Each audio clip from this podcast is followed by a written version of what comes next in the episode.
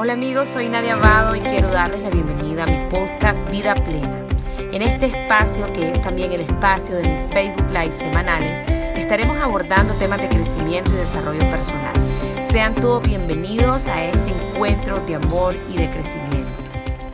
¿Cómo convertir esos propósitos que tenemos en hábito? Bien, en primer lugar, tenemos que saber lo que es un propósito. Un propósito es aquello, como dice la palabra, que nos proponemos. Hoy me voy a proponer a bajar de peso, me voy a proponer a no decir malas palabras, me voy a proponer a estar más tiempo con mis hijos, me voy a proponer a dormirme más temprano. Entonces, ¿qué es lo que pasa?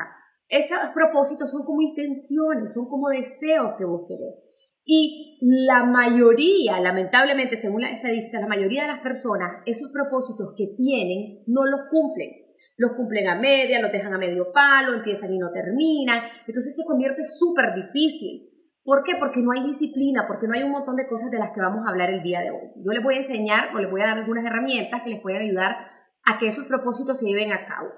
Pero los propósitos son muy diferentes a los hábitos. ¿Qué son los hábitos? Los hábitos es algo que vos haces sí o sí. ¿Qué es algo que vos haces? Te lavas los dientes, te bañás, comes. O sea, ya es un hábito, es algo automático, es algo que hacer, que sabes que lo tenés que hacer sí o sí porque es para tu bien y que es algo que ya está enraizado en tu rutina todos los días, 365 días del año. Entonces, se imaginan que todos nuestros propósitos también se convirtieran en hábitos. Sería una, mayoría, una maravilla, porque quiere decir que si tu propósito es hacer ejercicio y lo convertís en un hábito, vas a hacer ejercicio los 365 días del año. Entonces la idea es que esos propósitos que vos tengas se conviertan en hábitos para que puedas llegar a ser una persona exitosa en todos los niveles, en el nivel, en el nivel familiar, en el nivel social, en el nivel empresarial, laboral, en el que sea, y que hagas lo que tenés que hacer. Disciplina es hacer lo que vos tenés que hacer. Y para tener hábito hay que tener disciplina. Bien, entonces, ¿qué es lo que pasa con esto de los propósitos? La gente se emociona mucho y hay un factor aquí que es el tiempo. Recuerden que el tiempo es relativo. El tiempo es un invento humano. Dios no ha puesto ningún tiempo. Entonces nosotros, si es primero de enero, ya todo el mundo está emocionado con todos sus propósitos de año nuevo. Este año ya voy a empezar a hacer ejercicio, voy a empezar a leer, voy a empezar a tomar un curso aquí y allá. Allá, por febrero, marzo, la gente ya se le olvidó cuál era el propósito, lo dejaron a medio palo. Entonces, tiene mucho que ver con los tiempos. El tiempo es un saboteador, el tiempo es relativo. Yo puedo aprender algo en cinco años a como lo puedo aprender en diez minutos. O sea, tal vez vos estudiaste psicología eh, cinco años en un aula de clase, algo que lo aprendiste súper bien, pero vino otra persona y lo vivió. Vamos a hablar del duelo.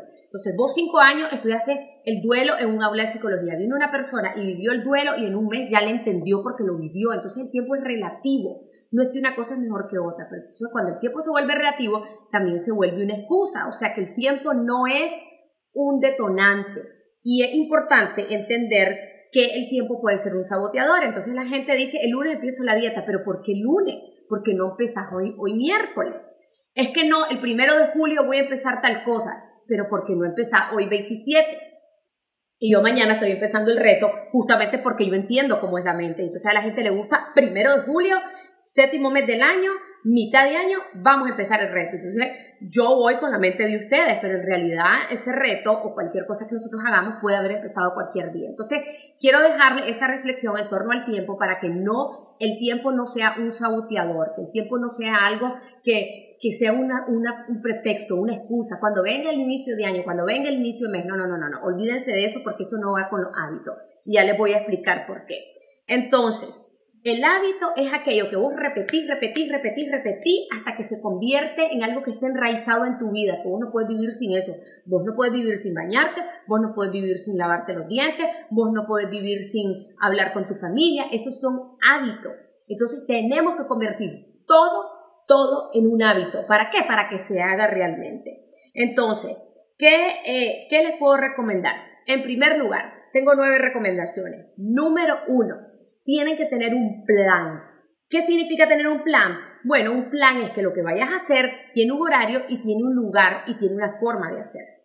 Si vos querés convertir tu ejercicio físico en un hábito, vos tenés que establecer una hora. No puede ser que el lunes voy a hacer ejercicio a las 6 de la mañana, el martes voy a hacer a las 7 de la noche porque es a la hora que me quedó tiempo, el miércoles no voy a hacer y el jueves me quedó un huequito a mediodía. Eso no va a funcionar. Nunca vas a convertirlo en un hábito. Un hábito tiene que tener una hora específica siempre. Entonces vos vas a designar la hora, no hay horas ni buenas ni malas, solo son las horas que a vos te funcionan. ¿A qué hora vas a hacer lo que vas a leer? Lo que vas a hacer. Si por ejemplo tu hábito es empezar a leer, ¿a qué horas lo vas a hacer? Y tratan de que tenga un horario que todos los días sea exactamente la misma hora. Ahora que tengo un lugar es más probable que cuando tu hábito tiene un lugar y un espacio, se lleve más a cabo que no lo tenga. Entonces, un día haces ejercicio en la terraza, otro día en la cocina, otro día, entonces después te parece que es incómodo. Entonces, no, no tenés un lugar, no, no estás establecido. Un día lees en, algún lugar, otro día lees en otro lugar, no estás establecido. Entonces, en, en el caso del hábito, es mejor la rutina. Es mejor como, como, como lo cuadrado, lo estandarizado, hasta que el cerebro se acostumbre. Y a una vez que lo tenés bien enraizado, digamos, el hábito de la lectura, ya vos podés deambular por toda la casa, por todo el jardín o por todo el vecindario con tu libro. Pero el lugar y la hora es súper, súper importante. En otras palabras, tienen que planearlo. Número dos, tienen, para convertir un hábito, tienen que condicionar su mente. ¿Cómo es condicionar la mente? Bueno, digamos que mi, mi, propósito es levantarme todos los días en la madrugada, ya sea para correr, para orar, para lo que sea. Yo la noche anterior empiezo a, a condicionar mi mente. Yo le mando un mandato al cerebro y yo digo, ok, mañana miércoles primero de julio yo me voy a levantar a las 4 y 55 de la mañana. Me voy a levantar sí o sí, yo pienso hablar, yo pienso hablar conmigo misma sola en silencio o en voz alta como ustedes quieran. Mañana yo me voy a levantar, aunque no tenga ganas y me dé pereza, yo lo voy a hacer. Yo sé que yo lo necesito porque yo sé que tengo que hacer ejercicio y esa es la única hora en que puedo hacer ejercicio.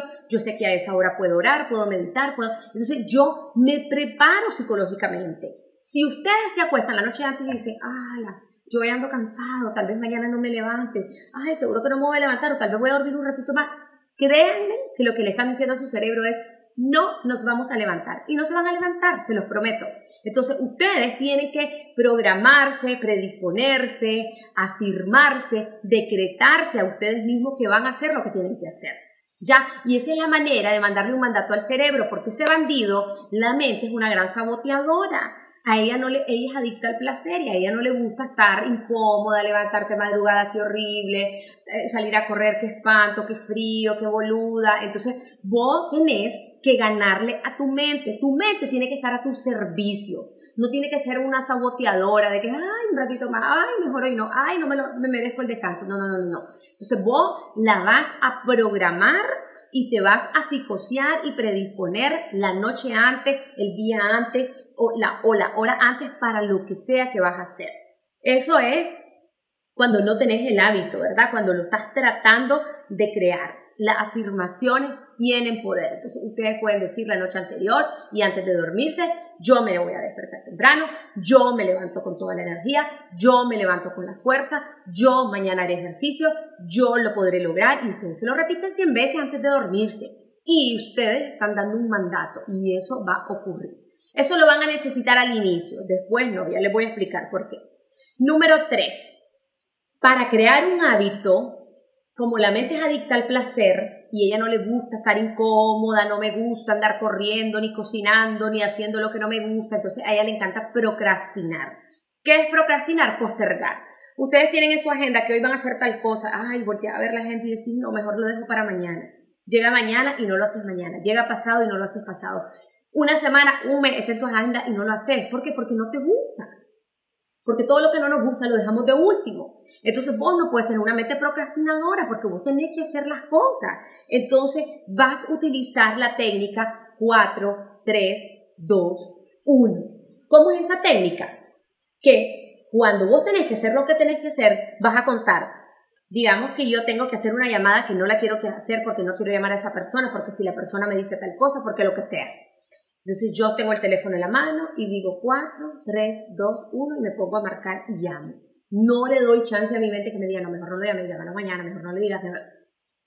Yo me tengo que levantar, 5 de la mañana suena el despertador, 6 de la mañana, a la hora que sea, y yo digo, en mi mente suena aquella cosa y vos decís, qué horrible, pero vos decís 4, 3, 2, y cuando uno, te levantaste y ya te pusiste los tenis y te levantaste y punto. Hay otra gente que lo que hace es que deja el celular afuera del cuarto pone la alarma, entonces apenca te tenés que levantar. Y está en el pasillo, entonces vos te levantás así medio biscoreto y entonces ya te levantás 4, 3, 2, 1, plaza, paras la alarma y ya estás despierto. Ay, mira, dormir un ratito más. No. Ay, un poquitito más solo. No. No, no le dejes ese campo a la mente que diga un ratito más. No. Ay, me lo merezco. Ayer me penqué trabajando. No. Tenés que ser, tienes que trabajar por convicciones, no por emociones. Las emociones te van a decir, ay, sí hay, no hay. No. Si el ser humano fuera más de convicciones fuertes, tendría más éxito, tendría más voluntad, tendría más, fuerza para hacer lo que tiene que hacer. Entonces el éxito, a, ver, hay personas que tienen éxito, entonces uno dice que tiene suerte, es que tiene reales, es que, es que la vida le ha sonreído. No, se han sacrificado, tienen voluntad, se levantan, hacen las cosas sí o sí, no se dejan llevar por las emociones. Esos grandes empresarios millonarios seguro les costó, los que empezaron de cero, los que heredaron son otros 100 pesos, pues, pero también tienen su mérito de mantener el capital y de mantener vivo o viva la empresa. Entonces, eh, vos no le vas a dar tiempo a tu mente, entonces cada vez que vos no querrás algo, vos en vez de darle tiempo a que ella, ella diga, ay, mejor no, hay mejor sí, no, vos decís 4, 3, 2, 1 y van, lo haces, punto. Punto. Entonces, eso siempre le vas a dar, le vas a ganar vos a tu mente saboteadora siempre, ¿ok? Entonces, eso es súper importante, movernos por convicciones con esta técnica 431. Número 4, me voy a enfocar siempre en lo que yo quiero lograr. ¿Qué es lo que pasa? Yo tengo que hacer ejercicio porque yo quiero estar delgado o porque yo quiero estar saludable o porque yo quiero que me quede tal, tal vestido para la boda de Juan Pérez, digamos en otros tiempos, para que podíamos salir a la calle. Entonces vos tenés que amarrarte el pico. Entonces vos de pronto está viendo un cheesecake, un pastel de, de, chocolate, un, un, atolillo que te están dando y que te lo ponen en tus narices, y después decís, ¡Ah! la sangre de Cristo, yo quiero comerme esto. Entonces vos vas a decir no. Y lo que vos le vas a decir a tu mente en ese momento para que no caigas es que vos le, vos le vas a decir, estoy perfecto, perfecta sin comerme, elijo no comerme este postre porque yo quiero estar delgado y cuando yo esté delgado yo, yo voy a disfrutar estar así. No me quiero levantar para hacer ejercicio. Disfruto levantarme de madrugada para hacer ejercicio porque yo me he propuesto estar saludable. Tengo que estudiar algo que no tengo ganas de estudiar. O sea, ustedes van a hacer eso y es como, es como un engaño que se le hace a la mente, porque la mente sí se puede engañar, ¿verdad? Eh, la, mente, de, hecho, la engañamos. Ya les voy a poner un ejemplo. Si ustedes van al cine a ver una película de esas de terror, que sale un desnucado, que salen así todos descabezados, a usted da miedo y vos pega grito y te pones tenso. Y vos sabes en el fondo que es solo una película, que es una producción de Hollywood y eso no existe. Pero tu mente está siendo engañada y sentir las emociones de miedo. Entonces es lo mismo, la podemos engañar a la mente. Entonces vos, cuando venga el, el sabotaje de que vos no te quieres levantar o no quieres hacer ejercicio o te quieres comer un, tres leches de este tamaño, vos vas a decir, no, yo elijo no comerme esto, yo elijo levantarme porque yo me quiero sentir bien. Y vos le mandás y le mandás ese mandato, se lo decís tres veces en voz alta. Yo ordeno esta vaina, ¿ya? Entonces eso te va a ayudar a vos a enfocarte y a negarte o a hacer lo que tenés que hacer. Entonces vos lo que te tenés que concentrar es en el resultado. ¿Cómo me voy a sentir después de que yo haya hecho eso, de que yo le haya ganado esta pequeña batalla a mi mente? Procrastinadora, a mi mente cómoda, a mi mente adicta al placer. La mente es adicta al placer. La mente quiere sentirse rico, cómodo, nadie se quiere sentir incómodo, nadie quiere tener miedo, todo el mundo se quiere sentir seguro, nadie quiere tener incertidumbre, yo quiero saber cuándo va a acabar el coronavirus, a qué hora va a acabar, cómo va a acabar, qué es lo que va a pasar. No, tenemos que entrenarnos para la incomodidad porque es la realidad. ¿Qué vas a hacer? No la podemos cambiar. Número 5. Cuando vos tenés un propósito y lo querés convertir en un hábito, vos tenés que ir de a poquito. Lo que pasa es que la gente dice, ya, Mañana primero de, primero de enero voy a correr 5K, 5 kilómetros. Ah, pero si nunca has corrido ni 5 cuadras, ¿cómo voy a empezar con 5 kilómetros? Mañana que es 2 de enero voy a empezar leyéndome un libro. El 3 me voy a leer otro libro y el 4 otro libro. Pero si no lees ni 5 páginas, ¿cómo vas a empezar con eso tan grande? Tienen que empezar como bebé, de, de, cucharita, de a poquito. Hay una regla que se llama la regla de los dos minutos que es que lo que va a hacer, lo va a hacer en dos minutos, al día siguiente en cuatro, después en seis y va aumentando. Vos querés tener el hábito de la lectura, el primer día vas a leer dos páginas, el segundo día vas a leer tres páginas, el cuarto día cuatro páginas y vas aumentando. vos querés empezar a salir a correr o a hacer ejercicio, vas a empezar a hacer ejercicio 10 minutos. Al día siguiente otros 10 minutos, al tercer día otros 10 minutos, al cuarto día 15, al 20 y así vas hasta que, hasta que vos vas sintiendo porque la gente se pone las grandes metotas. Entonces lo que pasa es que, claro, al tercer día, bueno, estás acostumbrado, tu cuerpo está paliado, vos no quieres seguir haciendo eso, y vos decís, ah, no, esto no es para mí, yo no voy a seguir con esta chochada, igual ya soy gordo, igual nunca he corrido, aquí me quedo. No, entonces tenés que ir de a poquito, de a poquito, empezando, ¿ok? Eh, número 6, número 6, si vos querés tener un hábito en tu vida, así como un hábito es lavarte los dientes, tenés que tener disciplina y constancia. Para vos hacer un hábito, dicen los expertos, algunos dicen que son 21 días. A mí me parece que es poco en mi experiencia tratando de hacer hábito. Puede ser 30 días, puede ser 40 días, pero cuando vos te vas a meter un hábito, vos le vas a dar diario, diario, diario, domingo, lunes, martes, sábado, domingo, diario ininterrumpidamente. Vos tu reto es orar 10, 20 minutos, meditar 20 minutos, hacer ejercicio 30 minutos. Lo vas a hacer de domingo a domingo 30, 40 días. Otros dicen 21. Para mí que entre más es mejor. Ahora, ¿qué cuesta hacer un hábito? Cuesta 40 días vos darle y darle y darle lo que le tenés que dar. Y qué fácil que es destruirlo, que es romperlo. Es como, a ver, yo puedo construir una casa y me dilato un año y medio construyéndola y de pronto viene un terremoto y, la, y, la, y destruye la casa en 30 segundos. O yo puedo construir la autoestima a mis hijos 10 años y de pronto viene alguien y le hace algo, un trauma, un abuso y me le destruye lo que a mí me costó 10 años, me lo destruyen en un minuto. Entonces, siempre en la vida construir cuesta horrores y destruir o desbaratar o desprogramar o, o acabar no cuesta nada. Entonces ustedes tienen que de manera interrumpida hacer sus cosas, vangan, vangan, vangan, vangan, y no darse lujo ni un solo día de detenerse. Porque en el momento en que ustedes se detienen, viene para abajo todo el sacrificio que han venido haciendo. Entonces yo recomiendo, en mi escuela, yo recomiendo los 40 días, sin parar, 40 días. No te das un día libre. Y veamos qué pasa después porque les digo, se penquearon 30 días, lo dejaron de hacer tres días y lo tiraron a la basura. Es una gran lástima. Bien, número 7. Ustedes tienen que buscar apoyo. Cuando vos estás haciendo algo que te cuesta, necesitas buscar apoyo. ¿Qué es un tipo de apoyo? Un mentor, un amigo que ya sabe hacer las cosas que vos querés hacer, un profesional, gente que te apoye moral. Y aquí yo les voy a contar mi testimonio de mis levantadas de madrugada, que a mí mucho me preguntan porque yo hago historias todas las madrugadas. Yo todos los días del mundo me levanto a las 4 y 55 de la mañana. Ring suena el despertador de mi esposo, no el mío. Yo tengo 5 minutos, igual que él, para acostarme hacia la derecha para abrazarlo a él como 2 minutos o lo que dure y después él me abraza a mí y a las 5, 5 y 2, 5 y 4, a veces 5 y 3, 5 y 1 nos levantamos.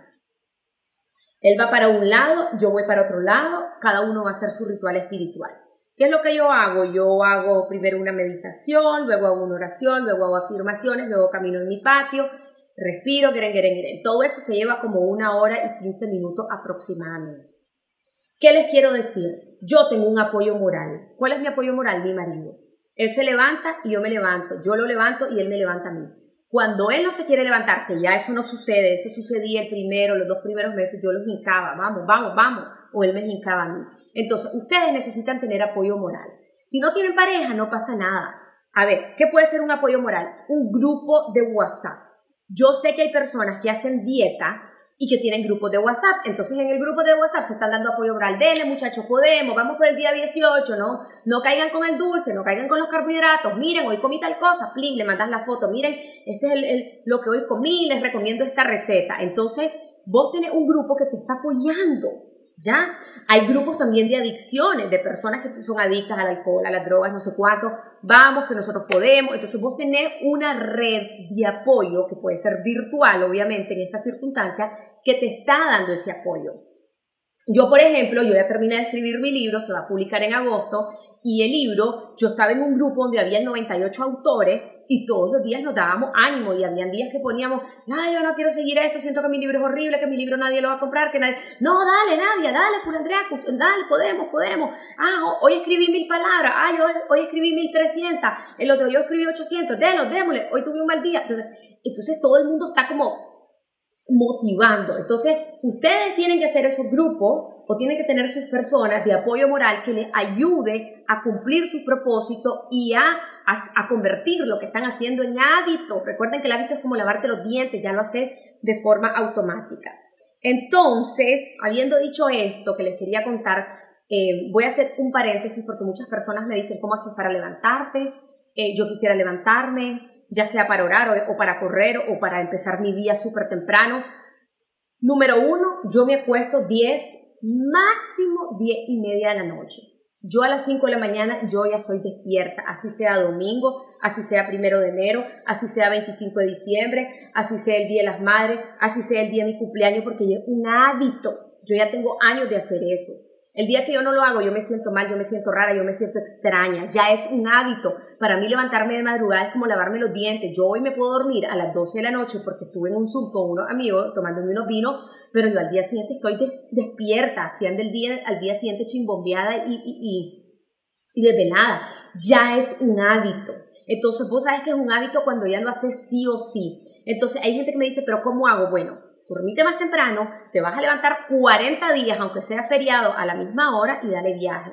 Entonces, algo que yo tenía eh, en mente proponerle a los que quieran, y me pueden decir aquí o me pueden escribir, es hacer un grupo en WhatsApp de personas que quieran madrugar, personas que quieran empezar el club de las 5 de la mañana te vas a levantar a las 5 de la mañana para hacer una práctica espiritual, la que a vos te guste, con la religión que a vos te guste, con lo que a vos te guste, eh, y, empezar tu día eh, con tu práctica espiritual, haciendo ejercicio, eh, o reflexionando, o escribiendo, o haciendo lo que vos querrás. Entonces, eso es algo que yo tenía en mente. Escríbanme y díganme si les gustaría, porque pues, es una idea que como que yo ando en el corazón de ayudar a personas que quieran, porque veo que me escriben y me dicen, ¿cómo le sé? Yo quiero. Ah". Entonces, los que quieran, por favor, me avisan y hacemos el grupo de WhatsApp y, los meto. Ok, número 8. Ya solo me faltan dos recomendaciones. Número 8. Vas a pegar un hábito a otro. ¿Qué es pegar un hábito a otro? Vos todas las mañanas desayunás, eso es un hábito. Y después de desayunar te lavas los dientes, ese es otro hábito. Digamos que vos desayunas todos los días a las 7 de la mañana y después te vas a lavar los dientes. Ahí tenés dos hábitos que son sí o sí, no, no, no, no son negociables. Entonces vos a esos dos hábitos le vas a pegar un tercero. ¿Qué es un tercero? ¿Qué puede ser un tercero después del desayuno o, después de la cena? O sea, que, por dar un ejemplo, em, leer o rezar el rosario los católicos o llamar a mi mamá o a mi papá que ya no vive, yo no vivo con ellos o em, jugar un rato con uno de mis hijos o con mis hijos entonces, cuando vos pegás un hábito a otro hábito, vos ya creas la rutina. Entonces vos sabés que tus días, sí o sí, se desayuna, se lava los dientes e inmediatamente voy a llamar a mi papá y a mi mamá. ¿Cómo están? ¿Cómo se han sentido? ¿Cómo el coronavirus? O lo que tengas que hacer. Eso te ayuda a planificar, a enraizar y a pegar todo dentro de la misma estructura. Les puede dar eh, eh, ese, ese sentido de hábito. Y número nueve, muy importante, es que te tenés que premiar y te tenés que reconocer. Una vez que vos tenés tus hábitos, una vez que vas, vas por buen camino, que estás haciendo las cosas como tenés que hacer, vos tenés que premiarte y tenés que valorarte y tenés que hacer un alto y decir, wow, ya llevo 33 días de no comer azúcar, ya llevo 33 días leyendo, ya llevo 35 días ininterrumpidamente haciendo ejercicio, ya tengo 39 días de levantarme la madrugada para orar, entonces me voy a dar un premio. ¿Cuál es mi premio? El que ustedes quieran. Eh, yo me voy a premiar y me voy a comprar una pizza, yo me voy a premiar y me voy a hacer un masaje, no sé, lo que sea, lo que sea que sea para usted un premio. Entonces, cuando vos trabajas con gratificaciones, estás como más motivado. Y eh, eh, es, como, es porque así es que nos educaron, ¿verdad? Los niños le decís, si te comes todo el plato de comida, te doy postre, te doy un bombón, te doy un caramelo, si no, no. Entonces nuestro cerebro está habituado a las gratificaciones y esa, eso no es tan, eh, es decir, no es, un, no es el mejor de los de, las formas, pero ayuda. ¿Qué les puedo decir? Que ayuda. Entonces, vos te tenés que premiar, ponete un premio, no necesariamente tiene que ser de comida, pero si yo logro hacer esto, me voy a dar el gusto o me voy a premiar de esta forma. Y eso te va a tener como ilusionado. Hay personas que, que, que a los hijos lo gratifican y les dicen, si durante 25 días hace esto, cada día yo voy a ir metiendo una moneda a este chanchito y al final vas a tener 25 monedas y esto lo vamos a comprar, lo vamos a utilizar para un juguete. Entonces estás trabajando en disciplina con el niño y estás trabajando también en, en gratificación, ya, y en ilusión, porque entonces yo quiero mi juguete, entonces ya llevo 25 días, entonces cada día veo cómo entra la moneda al chanchito. Entonces, eso, ese juego psicológico eh, es sano, es importante y ayuda a poder cumplir con los, eh, los hábitos. Entonces, tengo estas nueve recomendaciones quiero a las personas que se están conectando ahorita y sienten que este tema es importante, obviamente va a quedar grabado tanto en Instagram como en Facebook, véanlo desde el inicio, compartan y etiqueten a personas que les puedan servir. Hemos llegado al final de este episodio y quiero darte las gracias por haberme acompañado. Te invito a seguirme en todas mis redes sociales como Nadia Abado. Desde ahí siempre estoy compartiendo contenido de crecimiento, motivación y desarrollo personal. Te espero la próxima semana.